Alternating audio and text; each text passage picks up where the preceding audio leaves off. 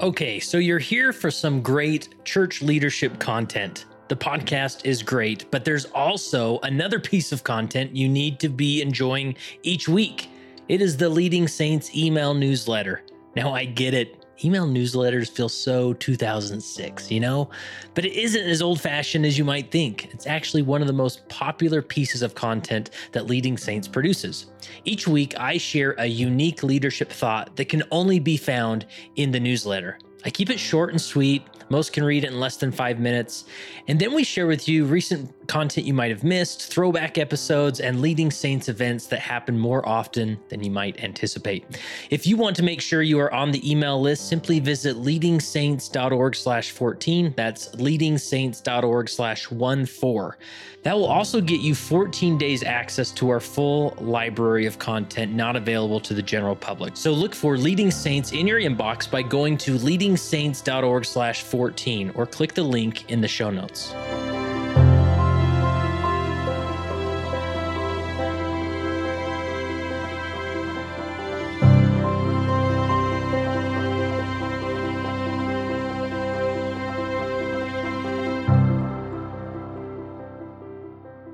So, my name is Kurt Francom, and I am the founder and executive director of Leading Saints, and obviously the host of the Leading Saints podcast. Now, I started Leading Saints back in 2010. It was just a hobby blog, and it grew from there. By the time uh, 2014 came around, we started the podcast, and that's really when it got some uh, traction and took off. Uh, 2016, we became a 501c3 nonprofit organization, and we've been growing ever since. And now I get the opportunity of interviewing and talking with remarkable people all over the world.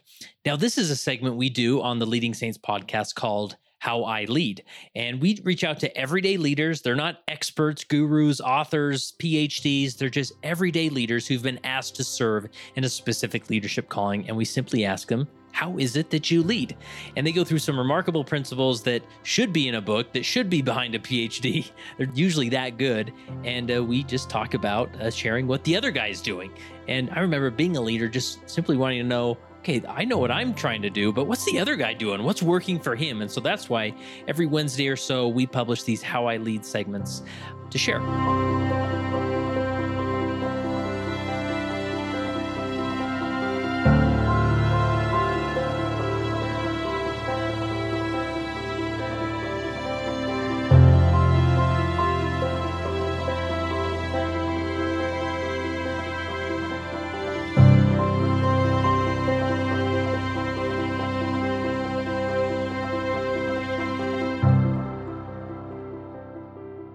So, in this How I Lead episode, we're headed to Rogers, Arkansas to talk with Emily Poaletti, and she is a stake music coordinator. That's right, folks. Uh, calling, I don't think we've covered yet, or if, if we have, it's been a while. And this is a phenomenal opportunity to learn how to enrich our worship experience with music by calling very capable people to these positions. Now, Emily brings the heat because she has some great tips, just the, the little nuances, you know, the little tips, tricks, things you can do with your phone, th- how to collect information, how to get people to choir practice, how to adjust hymns so they're maybe they're easier to sing or a little more complex and more dynamic to present in a, a sacrament or a stake conference, whatnot. So don't skip this, even if you are not a stake music coordinator, but this would be a good one for high counselors, stake presidencies, bishoprics to really understand how to better uh, enrich our meetings, our worship meetings with music. So here is my interview with Emily Poaletti from Rogers, Arkansas.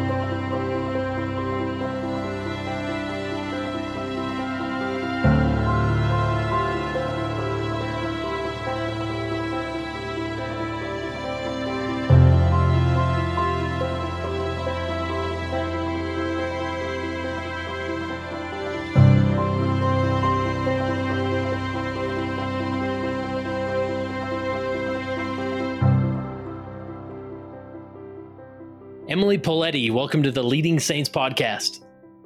Thank you so much. Glad to be here. Awesome. Now you are in Rogers, Arkansas, which uh, you said before we hit record about 10, 12 minutes from the Bentonville, Arkansas temple.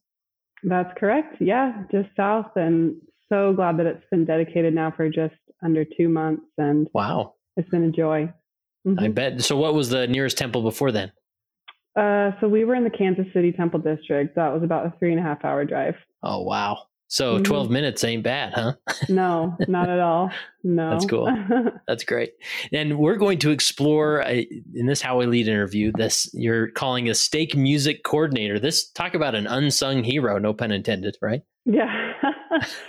yeah, it's um it's an interesting calling that uh, I might talk about it more later, but it's like you said, not maybe something people think about in leadership, yeah. but there is a, a lot that someone in this calling can do to really influence the entire stake.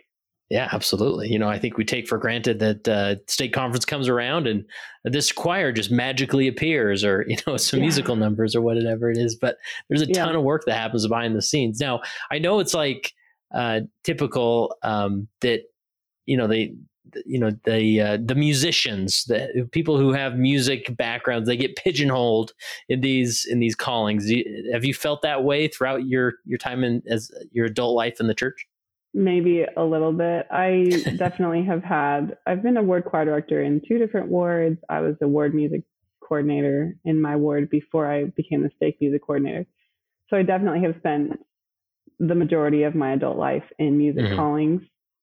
Um, for myself, I really enjoy it and I love being able to serve that way. So it's never felt like, oh man, I'm getting another music calling just because I have a musical background. But yeah. I do kind of agree with what you're saying that it, it can seem that way sometimes. But I imagine at the same time, you probably enjoy it a little bit. I mean, to use your talent and education that way. Oh, yes. Yes. I would, it's the best way that I could imagine using the talent and education that I've been given yeah. to serve in the church. So, what is your uh, your background or education with music? With music, yes. So, I have a music degree from BYU Idaho. I studied vocal music there. Before that, I grew up in a really small town in Southwest Wisconsin, and because it was such a small town, um,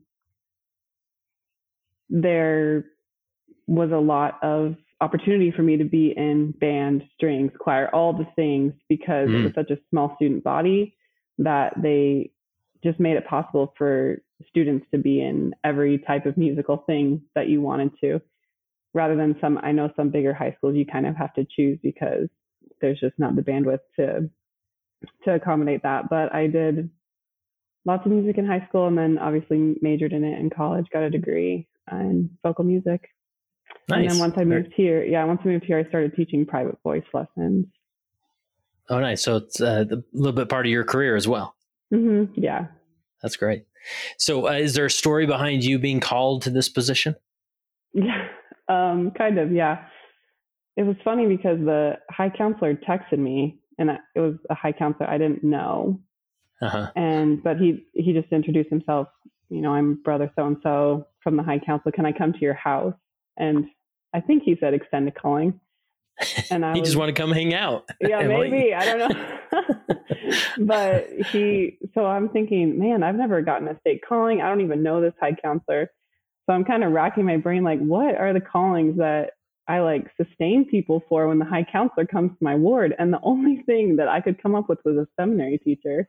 Oh, you yeah. got to recognize, like, here it's all early morning, right? Yeah. And I was very pregnant. And so I thought, like, how am I going to do this? Like, have a new baby. that was the only thing that I could think of. I don't know why. So when he extended the call to serve as a stake music chair, I thought, oh, actually, yeah, I can do that. I think that would be fine. I nice. would enjoy that calling, and it seems a lot more manageable. yeah. And mm-hmm. was it uh, was it tricky when your your baby was born? I mean, or did you have a few months of runway to to get acclimated? Yeah, I had a little bit of time because um, he was born within actually just a couple days of mm-hmm. the high counselor coming to my house and extending the call. And I think our first stake conference was about two months after that. So I did use other people during that first stake conference I had. Just I just kind of made assignments and had other people lead the choirs and well i think i did lead one of the choirs but i i definitely asked for help i had more delegation in that first stake conference and then by the time we got to the next stake conference i was kind of a little more acclimated into my uh, calling Mm-hmm. Yeah, so mm-hmm. I'm intrigued that you, you sort of got a team around you because I think they're depending on the person, you know, that's called to the stake, um, you know, music coordinator. They can either sort of put it all on their shoulders. You know, you you're the music coordinator and the choir director, and you're gonna, you know, find people to do musical numbers or whatever. But uh, it sounds like you got a team around you. Tell me about that. Yes, I do. I have a great, we call ourselves the worship team, which I stole from David Butler on your podcast when you yes. talked about calling his ward council the worship team. Yeah, an episode everybody needs to listen to. It's awesome. Yes, for sure. So we call ourselves the worship team. I have an organist and then I have a secretary and I have an events planner. That's the way that I chose mm-hmm. to set up this this worship team.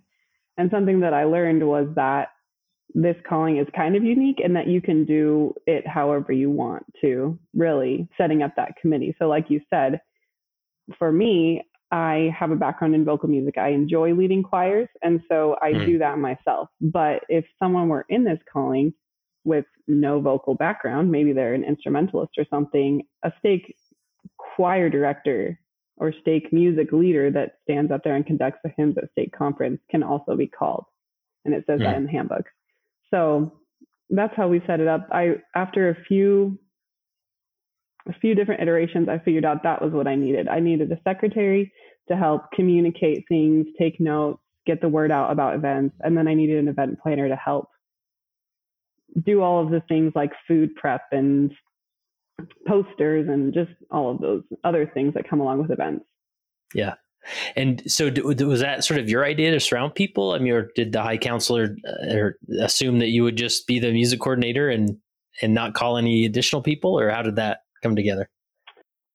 When I came into the role, there was one organist and one advisor, basically. Assistant. I'm not sure what.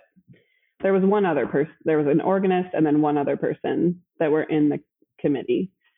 So the high counselor didn't really tell me what I had to do. He just said, This is how it stands right now. You're welcome to call new people. Like these people have been in this role for quite a long time. You could choose to release them and and call new people.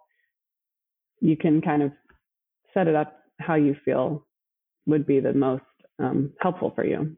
So yeah, awesome. And and they just gave you that autonomy, and you let them know when someone need to be called, and they mm-hmm. get you the person, right? Yeah. Mm-hmm. Awesome. Yep. Love it. Anything else as far as just uh, you, you, know starting in this calling, putting the team together, the worship team, or mm-hmm. any any other detail, just sort of general about the calling that we need to mention before we get into your principles? I think just recognizing that, as you said, I had the autonomy to mm-hmm. figure out what was going to be most helpful for me, that was nice to figure that out. Because honestly, I was in this calling for a few years before I realized, no, this is what I really need. This is where my strengths are that I think I can best serve the stake with leading the choir, doing, picking the music. And yeah. these other things that have to, that are very important to this calling, to running events, to getting the word out about stake choir, other things like that. It's not that I I, I could do them, I guess, but it, it's better to think essential, like from an essentialism point of view. I just want to focus in on this and really magnify that part of the calling, and then build out this mm-hmm. worship team. Yeah, awesome. All right, well, let's jump into your principles here. You sent me a good list of four principles we'll go through, and the first one being music is a unifying force. Unpack that one for us. Sure. So I actually brought my hymn book because oh nice i wanted to for those watching I, on youtube yes i just wanted to start with the idea that music teaches doctrine and one of my favorite things is in the hymn book i don't know if the common latter day saint would know this but in the preface to the hymn book it says a lot of things but my favorite part is some of the greatest sermons are preached by the singing of hymns Hymns move us to repentance and good works, build testimony and faith, comfort the weary, console the mourning, and inspire us to endure to the end. So awesome. Yeah, I think music brings us together when we're singing as a congregation because we're all doing this unifying thing, singing, hopefully feeling the spirit while we're singing these hymns that really do teach us doctrine, can comfort our souls, call us to repentance, all of those things that are in that first presidency preface. So when we are singing together, we're also testifying together, we're worshiping together. And I think that's something that can be really powerful when it's intentional. Yeah. I think oftentimes, you know, just from an administrative standpoint, like maybe leaders putting together meetings or stake conferences, right? It's easy to kind of see the music as sort of a time filler or, you know, let's stretch our legs or, you know, let's just uh, we've listened to people so long talk, let's let's all sing together, right? It sort of breaks it up a little bit, which is which is true, but it's that's mm-hmm. secondary, tertiary to, to the real reason of, of worship. And I just think of the, you know, you talk about your worship team, then the evangelical tradition, uh, you know, when they say it's time for worship, they mean we're going to sing, you know, songs or, or you know, spiritual worship music, and that's how we are literally going to worship God uh, rather mm-hmm. than just sing or stretch our legs. And so, to mm-hmm. really see in that that framing is is powerful and, and empowering for so you know someone in these roles. Yes, absolutely. I think just having that mindset shift, because when we come to sacrament meeting, something that I've talked to our stake presidency about is you come to sacrament meeting and you're going to participate by partaking of the sacrament. That's something you're going to do. You participate in that. But the other thing you're yeah. going to do is sing. The other things are kind of done at you. People teach you with talks. Um, you listen to prayers and that can also be unifying. But the things that you're doing you're sitting there and you're singing usually at least three sometimes four hymns in a sacrament meeting. And the hope would be that it is a worshipful time for everybody. And i think like you said just even thinking about that as i'm coming here to worship through the singing of hymns can really make a difference. Yeah. Yeah. So um, here's a here's a left turn, which I'm good at uh, in these interviews, but I'm, and we can come back to your, your outline. I'm just curious of the, you talk about, you know, in a sacrament meeting, you may sing, you know, three or four hymns. Uh, you know, the intermediate hymn, I don't think a lot of people know this, but the church sort of really de emphasized the intermediate hymn a few years ago, like in the handbook and, and whatnot. It's still like, and, and now it's, it's, I, if I remember right, in the handbook, it's a very optional thing. Not your opinion necessarily on the intermediate hymn, but like, how can we use music because most bishoprics are like, okay, after the first speaker, we're going to sing an inter- intermediate hymn. It's just a default position, right? Hmm. So, how how could a bishopric uh, better look at music or using it? I mean, should they default to the intermediate hymn, or are there some other things to, to be done? I think with music, there can build in these really strong traditions that can be good or can be not so good. So I would say if a bishopric is just defaulting to, we need an intermediate hymn because we need an intermediate hymn, hmm. it might not be the right thing. I think that sometimes maybe you do need more time for your speakers or you want to have an extra youth speaker or something like that. And I would say, yeah. even though I'm very passionate about music, that's okay if you need to get rid of the intermediate hymn. Yeah. But I think perhaps creating the meeting to say, okay, we're doing this topic.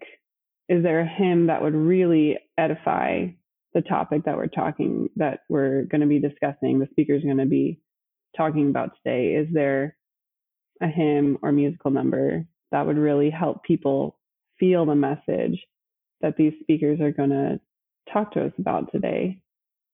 And if so, then that's a yeah. great way to use music. But like you said, if it's just, oh, we got to check the box or we'll just do one verse because we don't have enough time, then I'd say rethink it. Yeah, yeah, love it. All right, let's go back to music as a unifying force. How else uh, should we consider music as a unifying force? Yes, so I thought it was very interesting that when we switched to two hour church, one of the only things that stayed the same in our meeting block, I guess, was the amount of time that was given to the primary in singing time. They Hmm. had about 25 minutes before, they still have about 25 minutes now, right? Yeah, that's true. Yeah. And so I think that by teaching children these this doctrine through primary songs that they will carry for their entire lives honest um, you know honestly in a lot of cases even this last general conference elder godoy talked about getting into a taxi cab with someone who hadn't been to church in 25 years and yet could sing a part of i'm a child of god and still feel the power of that song all of that time later. So, with music being a unifying force, I think for those with small children, or even if you don't have small children, singing together primary hymns, primary songs, having hymns in your home that can unify families and it can unify congregations as they really know the songs and can feel the importance of the doctrine taught there. Yeah. Oh, I love that. And, and I'm just thinking my own three year old, she's very delayed, especially in speech, but uh, we've noticed her singing more than, than she, like she tries to sing more than she tries to talk. And so uh, we're Mhm. very encouraged by that, you know, and so we're like infusing her with more and more songs and it's Yes. powerful. Yes, that's wonderful. All right. Anything else about uh, unifying the, the power of uh, music unifying before we move on?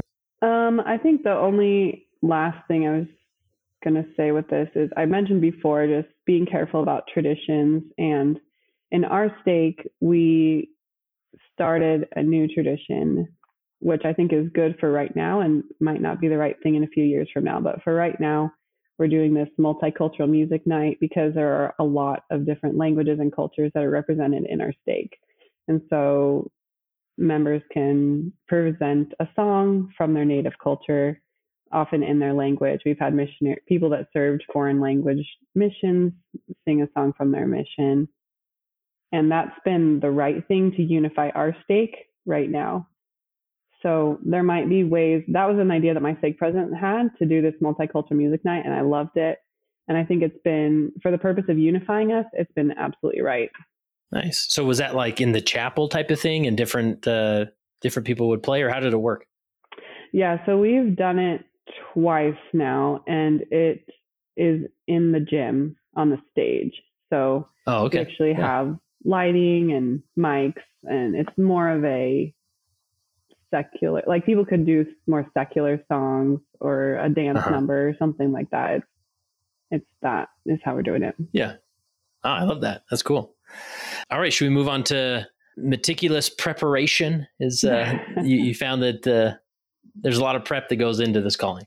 Yes, there is a lot of prep with any type of event planning, which a lot of this calling turns out to be a lot of event planning. So when I came into this calling, I realized that one of my visions was to have a stake choir where people felt like they could come and participate and they would be needed. And you didn't have to have some sort of musical level of training to come. And to make that happen, and I, I also wanted to have it not be a large time commitment. I wanted to have maybe two hours of practice, be maybe two and a half, three hours, not beyond that. So to do that, I learned that if myself and my worship team could prepare really well, then these choirs could come together and have a successful put together a musical number that was going to be very well done without a lot of time. So some of the things that we did were we started making practice tracks. So I would have my organist pre-record all of the instrument like the accompaniment Mhm. and we would make recordings of each person's part. So the soprano part, the Oh, alto nice. part, tenor part. Yeah. So that then we can email it out and say, here's your part. Please practice at home. So that people are coming already familiar with the music. Hmm. So that, And that's just like a MP3 file, or how do you send Yeah. them the? Yeah. mhm. Okay. I just put it all into Google Drive and then Oh, yeah, okay. the Google Drive folder. Yeah. So That's cool. I did that to help people prepare. And then with that, I learned some people were using that every day. They were at home trying to listen to it every day to learn their part. But some people didn't, they did it once or not at all, and they felt like they were okay. But I liked that giving people the option to practice as much mm-hmm. as they wanted to before they came. So yeah. preparing in that way, we did that. We started having a really effective check-in process. So this with the preparation, I learned that a lot of time was being wasted as people came in the door and have to get their binders and then they're talking to other people, which is great. But there was just a lot of wasted time. Then you try to get everyone together and when I'm only trying to do this in two to three hours, it was it was too much time yeah, wasted. So that's precious time. Yes. so we had a again, this was with my secretary. She set up like a really effective um, check-in where people would come in, they would scan this QR code to get themselves signed in. We'd give them their binder, and then she would say, "Okay, you're the men are going down to that room, the women are going down to this room." We would start split up hmm. so that we would have a little bit of time, just the women to learn their part, just the men to learn their part right at the beginning, and then we would come together for the last half hour usually. So just thinking through that, okay, how can we save on time? If we need to break up into groups, let's just break up to groups in the beginning. Let's not come together and then come apart and then come back together, or something like that. Uh, I would also call section leaders, like um, man and a woman. Okay, you, here's the music early. Please learn your part so that you can teach these specific parts of the hymn to this group in that 20 to 25 minutes. Oh, wow. So all of this, all of these things, just I would sit there and think through the rehearsal. I would think, okay, we're only going to be there for an hour. When people come in, how are we going to use that time? What what is anything that we can cut out of this process so that we can actually sing together and be ready yeah. to sing together and create a really nice musical number? Yeah, so so you break them up because you know I'm just thinking my time in different choirs is you know, maybe the sopranos have a tough section, and so the choir director works with them for a few minutes while everybody else just sort of sits there, right? So mm-hmm. splitting them up, and mm-hmm. they can focus on that, and then come back together, mm-hmm. you know, ready to go. Yes, yes, and I would tell my section leaders too. Okay, this is a really hard part for the men. This one verse or one yeah. section. Please just do that for 20 minutes. Maybe you can do this other part, but just really focusing on that one part. And then, like you said, we're not wasting time just sitting and waiting to work with the other group. That's really cool. Mm-hmm. Uh, anything else with the meticulous preparation? One thing I would say is, as much as I do think it's important to prepare, you don't have to overthink the music that you are going to prepare. Using the hymn book is great. You don't have to find some sort of fancy arrangement that's going to wow your congregation. Just going straight to the hymn book to prepare is something that I've found to be really powerful. And mm. what I will do is sometimes just make small adjustments. Okay, the women are going to sing the first verse, or the, and then the men are going to come in on the chorus, or we're going to drop out the accompaniment here, no piano, sing a cappella for this one verse. Things like that are you're taking the time to prepare, and I get the music ready and write um, type in those things on the side of the of the hymn um, so that everyone is able to easily follow along. But you don't have to overthink, oh, it has to be some grand arrangement every single time we're coming to stake conference. Mm-hmm. Yeah, and just take what you know the arrangement in the hymn books and and go with that, right? Yeah, and just mix it up mm-hmm. a little bit. So yeah. that's cool. All right, let's go to the next principle, which is inspire saints to use their talents. Yes. I heard a really cool story from my high counselor recently, actually. He was in a fireside with the piano guys, and Steven Sharp Nelson, who is the cellist of the piano guys, told this group of youth and adults, I know that I'm not the best cellist in the world, but I know that I have something to offer. And a lot of people would look at Steven Sharp Nelson and say, well, you are a professional cellist. You're pretty good, pretty pretty talented, right? But I think that's yeah. a message that I really strive when we go to when we do a stake training to tell those in especially in the ward music callings. maybe you feel like, oh, I don't have degree in piano performance, or I, I only took piano lessons for a little bit when I was a kid and now I'm the primary pianist or something like that. But you have something to offer if you desire to to serve and to share your talents. So what I would say is for those maybe in a music calling where perhaps you're choosing music, doing ward choir, something like that, or even stake choir, don't feel like you have to have some level of training or you have to arrive at some level of musicianship to really be able to create a meaningful sacrament meeting or stake conference with the music. Just trust that the things that are meaningful to you will be meaningful to the congregation. Yeah, and that really sort of takes the the pressure off because I know I, I think other people there's some stakes who just have the talent there and so it can feel overwhelming. Like now i'm in this other stake and i'm supposed to recreate the same thing but just take what you have and and encourage people to offer their their talents right? No matter how absolutely. perfect they are. Yes absolutely. Yeah. cool. Anything else in relation to inspiring others to use their their music talents? I would say please involve the youth as much as you can. I had a stake choir it was our first one coming out of COVID where we could have a full choir again. Mm-hmm. And so as a worship team, we thought, let's let's blow this thing out. Let's get as many people as we can. So we started individually texting people. We were asking all the music chairs, like, is there anybody in your ward we could invite? And we got 60 people to come to this stake choir, which for my sake, that was probably double what we'd ever had before. Hmm. But the interesting thing was we texted adults and we said that youth were invited, but we had so many youth that came just it seemed like kind of on their own. They were telling their friends or something happened because there were tons and tons of youth. And so they because they were so strong, the next day conference we said we're going to have them sing on their own. And they did the entire Sunday morning. They sang a hmm. prelude and then during the meeting for Sunday morning it was just a youth choir. And again, I think there were like 40 of them. It was huge.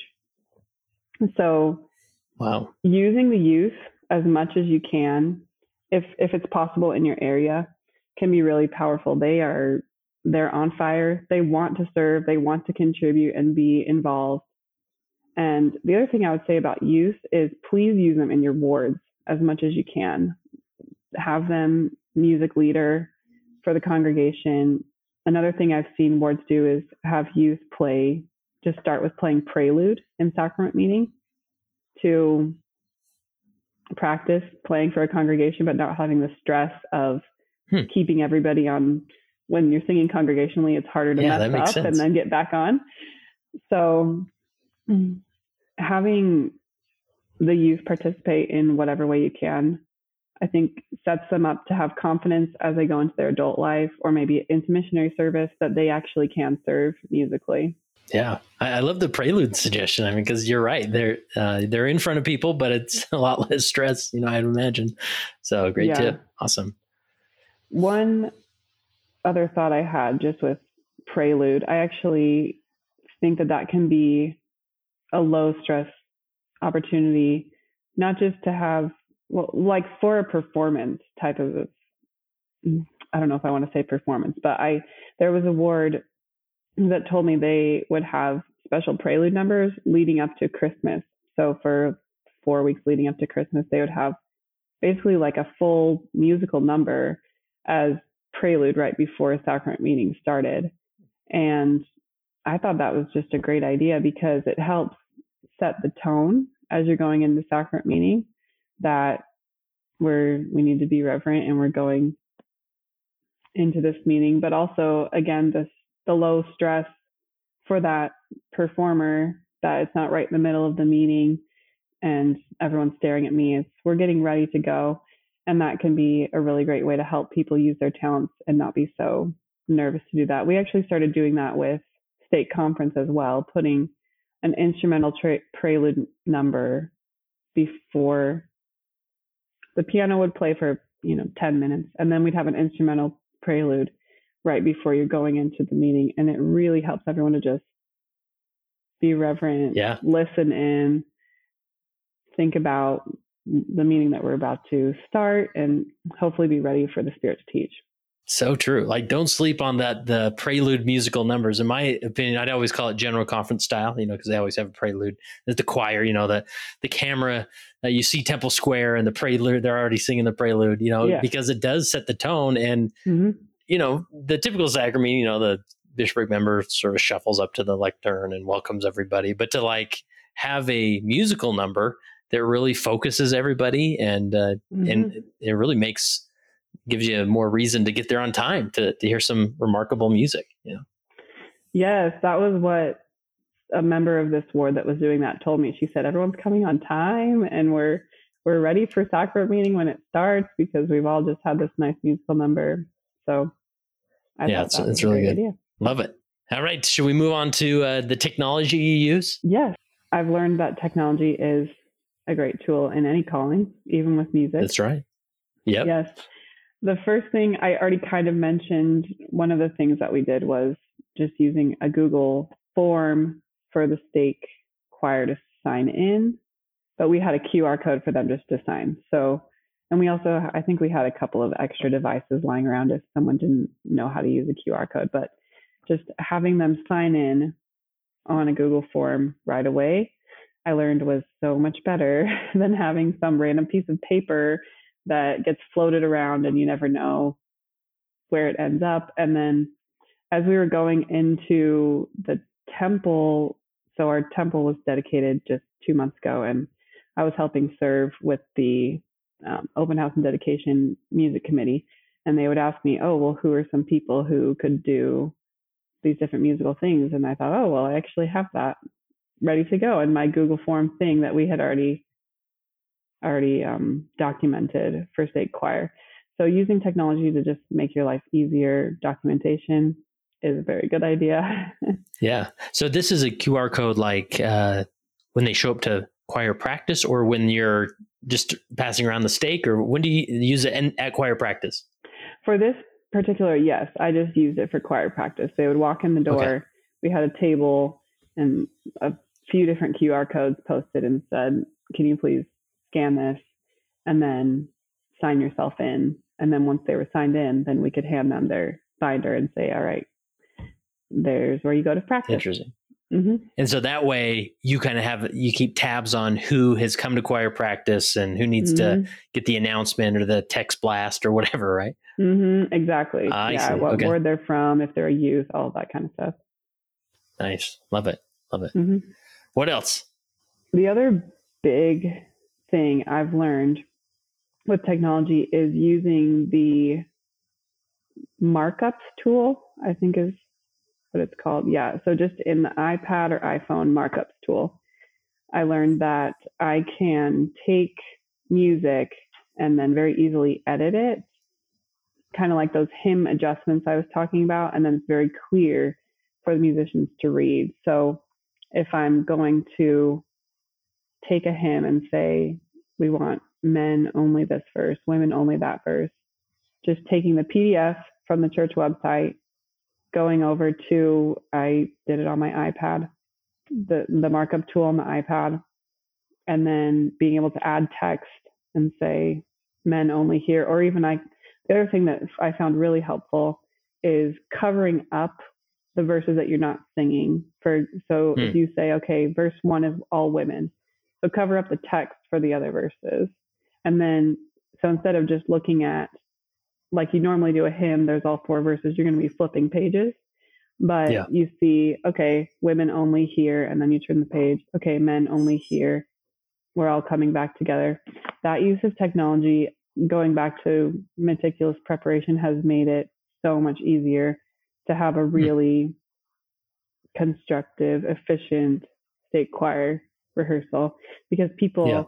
you don't have to waste any time saying oh that's actually the men singing there oh please write this in or i forgot to yeah. do that whatever might happen so you write it on uh, using that markup tool and then mm-hmm. you print it out with the the changes is that yeah, the idea so yep okay and then i just print it out and make copies put them in the binders so that everyone has it and nice. it's easy to read mm-hmm. nice love it all right. Uh, so I'm curious about this iPhone shortcut. Tell me about this. Yeah. So the iPhone shortcut, which my husband did have to teach me about, I'm not super good at it, but the iPhone shortcut has a way that you can program. You can basically have the ability to text a large group of people, in, but individually, or Okay. so Like mass text type thing? kind of, but you're not making it into a group text. So it is a mass Oh, text okay. in that you're texting a lot of people, but you don't have to have some big group text. And if they reply, it doesn't go to everybody in the group. yes, exactly. Oh wow, that's heaven sent. Emily, this Yeah. is groundbreaking. So do tell. yeah, maybe we should set up a t- have my husband do a tutorial or something. But Yeah. basically, so in in the shortcuts app, it, again, this takes a little bit of time to set it up, but you save so much time after it's set up that it's worth it. You have to add in the notes section, and again, this is an iPhone thing, in the notes section of the contact. So you say like stake choir. And then in the shortcut, you can say text everybody with the with that says stake choir in the notes part of the contact. Ah, So I learned that I could text about 50 people in like two minutes or less because Yeah. it just would go and I would say, reminder, practice tonight or reminder, bring your binders, whatever we need to get out the information about. nice. We'll see if Mhm. we can find a um a, a tutorial. I'm sure it's on YouTube already. So I'm uh, we'll put are. that in the show notes because Yeah. that's man, what that's handy. Again, it Mhm. leaves us Android users out, but hey, you know, Mhm. you can take an extra time to text us. So Yes. all right, what anything else with uh, technology worth be that would be worth mentioning before we we wrap up? Another thing I learned is it's not in the Sacred Music app, but on the church website, the music part of the website, you can change the key of a hymn, Oh wow. which is very helpful if if people are listening and don't exactly know what I'm saying. Every hymn will be in a key, meaning does it have one flat or two sharps or something like Oh, that. okay. Yes. And so what that means is sometimes the, the way that the hymn is written, it might be very high for like the soprano part might be a really high melody.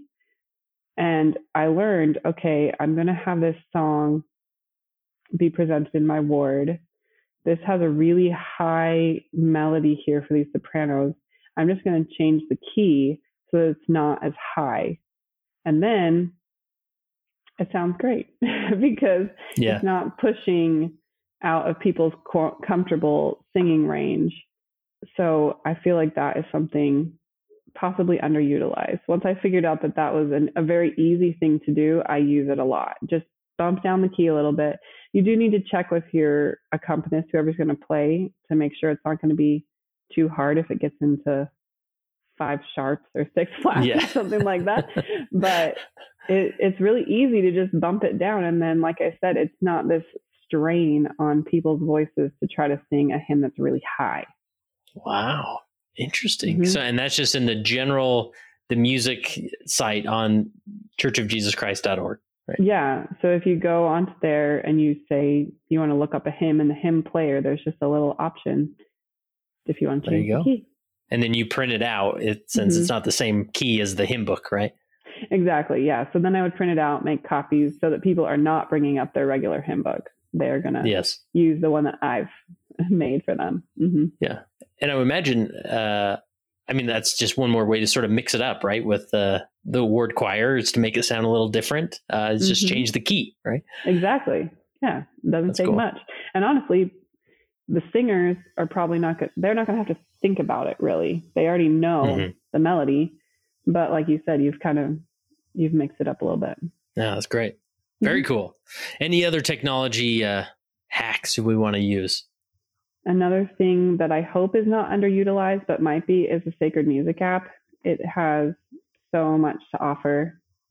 It's Hmm. very easy to create playlists. I've done that for sometimes when we're going to have stake choir and I want to have it be kind of like a fun a fun event, we'll just make a playlist in there of some of the contemporary music that the like the hymn arrangements that are more contemporary and Mm-hmm. have that as like our prelude music playing in the hallway as people come in and they're signing in. So the Sacred Music app, like I said, you can create playlists. You can it just has so much new music that's coming out. It feels like at a very regular basis. And I've Wow. been amazed at how much it's mostly the the new music that I'm seeing at least pop up at the top of the uh, like where it says new and featured, I guess, is mostly contemporary music that they're putting out for the youth, but it's great music. It's really well done. It's recorded professionally. And I hope people know about those songs. Also, the Songs of Devotion is another album that they put out at least a year ago that's contemporary hymn arrangements. Mhm. And those those um, that music can just be used to inspire people to help people have something to listen to that is that is spiritual that is worshipful and is also not a hymn from the hymn book Yeah. Well, all right. I got to check out the Sacred Music app. So Yes. I have never downloaded it. There's so many. It seems like the church has more apps than most people realize, even more resources on the webpage, you know, Mhm. for specific callings that many don't even delve into because I don't know. There's just a lot to consider. You're reading the handbook, you're trying to, you know, do your calling. And so there's a lot there. So yeah well, Emily, this has been man. I just love these interviews. They just have these little nuances in them that uh, could be life changing, like that. You know how to text multiple people with an iPhone and keep them out of a group text. You know, so just these little things that really make a difference, and uh, they will inspire somebody who's walking into this calling and doesn't have a clue where to start, or how to make it easier, or how to motivate people and and get them to choir practice because that can be difficult. You know, so. Mhm. Um, last question I have for you, Emily, is as you reflect on your time as a stake music coordinator and uh, the leader of the worship team, how uh, how is how has your time as a leader helped you become a better follower of Jesus Christ?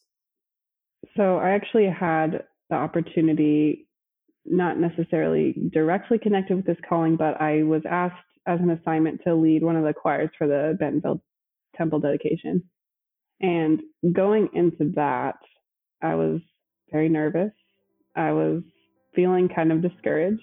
And I told one of my ministering sisters that I was feeling that way. And she said, Well, you're not doing this for anybody else. You're just doing this for the Lord, and you can never disappoint Him. And that idea in any type of leadership that you're not doing this to be seen by anybody else, you're not doing this in a stake music calling to wow people with your stake choir. You're just doing this for the Lord. And since that message has sunk into my heart, I've realized I can follow him and he's not going to be disappointed. And I can carry that into my leadership, and that will make my impact much greater.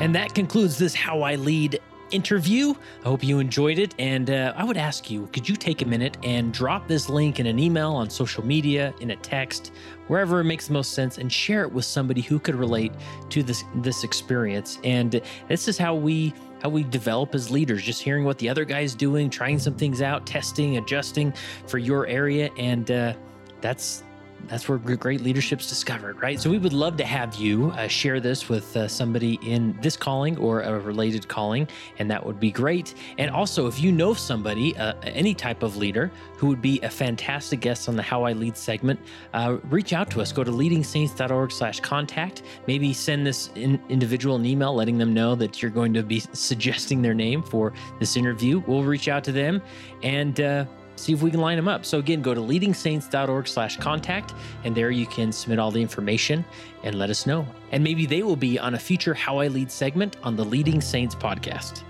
And remember, to get on the email newsletter list, simply go to leadingsaints.org slash 14.